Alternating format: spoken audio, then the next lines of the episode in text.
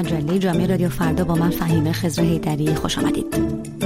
علیرضا فاضلی منفرد نامی که این روزها بر سر زبان هاست. جوان 20 ساله ساکن محله تصفیه شکر در اهواز.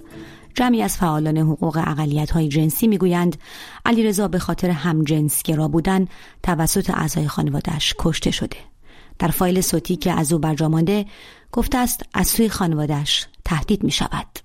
سازمان شش رنگ شبکه لزبیان ها و ترانسجندر های ایرانی می‌گوید مردان عضو خانواده که برادر ناتنی و دو پسر عموی مقتول اعلام شدند در بازداشت به سر می‌برند.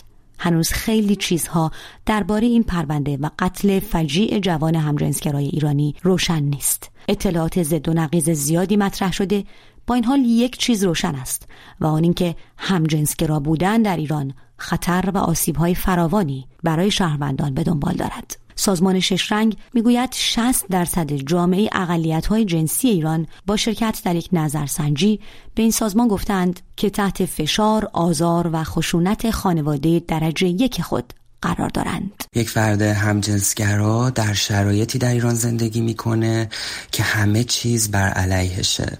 چه از نهاد خانواده چه از در واقع قانون نظام آموزشی رسانه ها و تلویزیون های داخلی. خب در چنین شرایطی فرد رفته رفته احساس ترد سرخوردگی و جدا موندن و دگر بودگی از اون جامعه رو داره.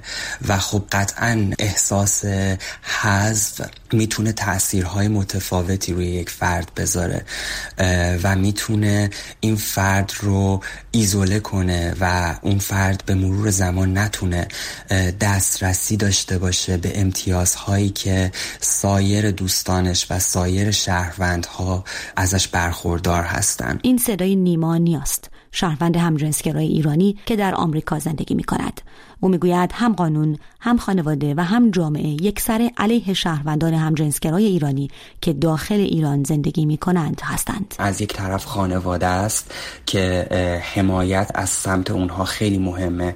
از یه ور حمایت های قانونی و در واقع امنیتی هست که جامعه به یک فرد میده به خاطر تعلقاتش و تفاوتهاش نسبت به سایرین. ما این تضاد رو می‌بینیم بین بچه هایی که تونستن در یک محیط آرومتر زندگی کنن و بچه هایی که در واقع نتونستن امکان این رو نداشتن که بتونن خانواده رو با خودشون همراه بکنن و از دو بعد ماجرا مورد آسیب و ستم بودن هم وحشت از قوانینی داشتن که علیه اونها بوده هم وحشت از خانواده و عزیزانی که در واقع جزو نزدیکترین افراد به اونها هستند.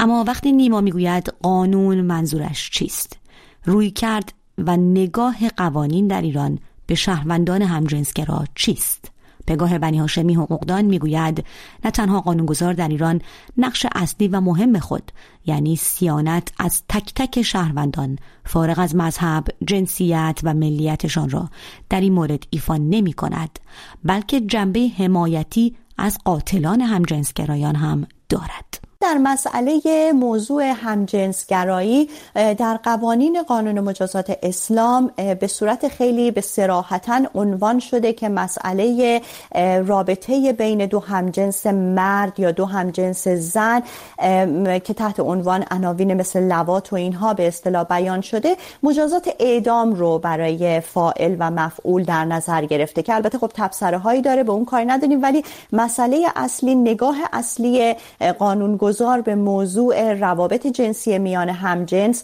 در واقع مجازات شدیدترین مجازات مجازات اعدام هستش. اما این مسئله وقتی خیلی بغرنج تر میشه که در ادامه در قسمتی که موضوع به اصطلاح شرایط مجازات قاتل رو عنوان می‌کنه در زیل ماده عنوان می‌کنه که اگر شخصی که کس دیگه ای رو به قتل میرسونه اعتقاد به محدور و دم بودن اون شخص داشته باشه با مجازات اعدام روبرو نمیشه و بلکه فقط از باب مسائل تعذیری مجازات تعذیری میشه. و اگر بخوایم دقیق بهش نگاه کنیم شاید کلمه بهتر از اینکه بگیم این قانون واقعا یک فاجعه به بار میاره. نمی‌تونیم کلمه بهتری براش انتخاب بکنیم. برای اینکه در هر دوتای این ماده که من توضیح دادم قانونگذار دست قاتل رو برای انجام این امور باز گذاشته این حقوقدان می‌گوید نگاه قانون ایران به ماهیت مقتول نگاه تبعیض‌آمیزی است.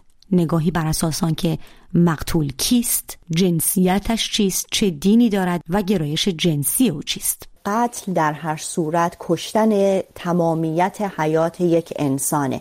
در ایران متاسفانه نگاه قانون مجازات در بسیاری از موارد نگاه حاصل از تمایز دادن اینکه چه کسی مقتول هست در واقع وجود داره. در صورتی که اگر ما بپذیریم که حق نفس تمام انسان ها برابره و تفاوتی از این نمی‌کنه که شما از چه دینی نژادی ملتی تابعیتی هستین باید بپذیریم که وقتی که قتلی صورت می‌گیره تنها حق اصلی یک انسان از اون سلب میشه و در بیانیه های حقوق بشری در اعلامیه های سازمان ملل همواره به این موضوع تاکید شده که انسان ها همه با هم از یک برابری با هم دیگه برخوردار هستند و این نگاه متفاوتی که جمهوری اسلامی و قانون مجازات اسلامی به نحوه نگریستن به ماهیت مقتول داری که نگاه خیلی ویژه و در واقع نگاه خیلی متفاوتی هست که اون وقت بار اون در, در جامعه و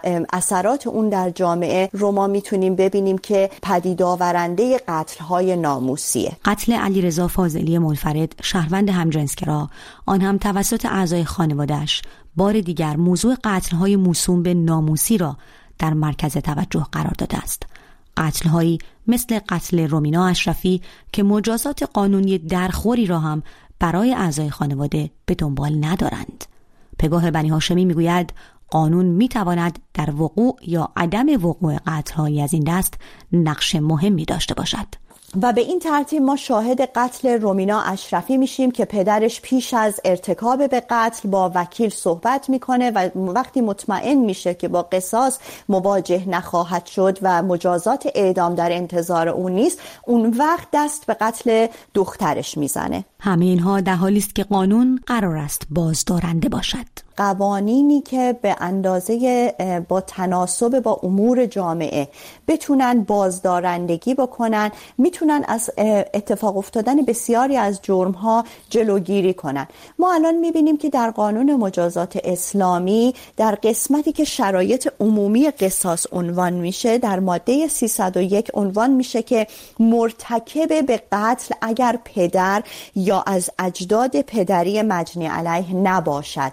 این ابتداعا این رو به ذهن متبادر می‌کنه که پس اگر پدر و اجداد پدری مرتکب قتل بشن اونها از مزان اتهام قتل در امان هستند. تبعیض‌آمیز بودن قانون تعصبات خانوادگی و مواجهه آزارنده جامعه با شهروندان جامعه LGBTQ در ایران و حالا هم خبر قتل علیرضا فاضلی منفرد موج تازه از خشم و اندوه میان جامعه همجنسگرایان ایرانی ایجاد کرده. نیمانیا. همه ما چه بچه های جامعه LGBTQی که در ایران هستند و چه افرادی مثل من که در خارج از ایران زندگی می کنیم می‌تونستیم یک علیرضا باشیم. و شنیدن این اخبار در واقع ما رو دوچار یک ترامای دست جمعی کرد. ترامایی که همراه با خشم بود خشمی که سالهاست پس تو خانه ای شده. نیما از وحشت در جامعه همجنسگرایان ایرانی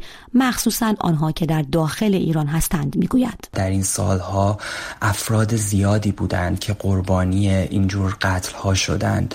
اما من فکر می کنم که بچه هایی که در ایران هستند افرادی که در میدان هستند این روزها در ایران در همون منطقه دارن زندگی می‌کنن. وحشتشون نسبت نسبت به سایرین دو چندانه. اعضای جامعه اقلیت های جنسی در ایران سالهاست تحت فشار زندگی می کنند و هر سال بسیاری از آنها از ایران خارج شده و از کشورهای آزاد جهان تقاضای پناهندگی می کنند در جستجوی حقوق اولیه انسانی خود. سپاسگزارم که این هفته هم با من فهیمه خزرهیدری و مجله جامعه رادیو فردا همراه بودید. خدا نگهدار تا هفته دیگر.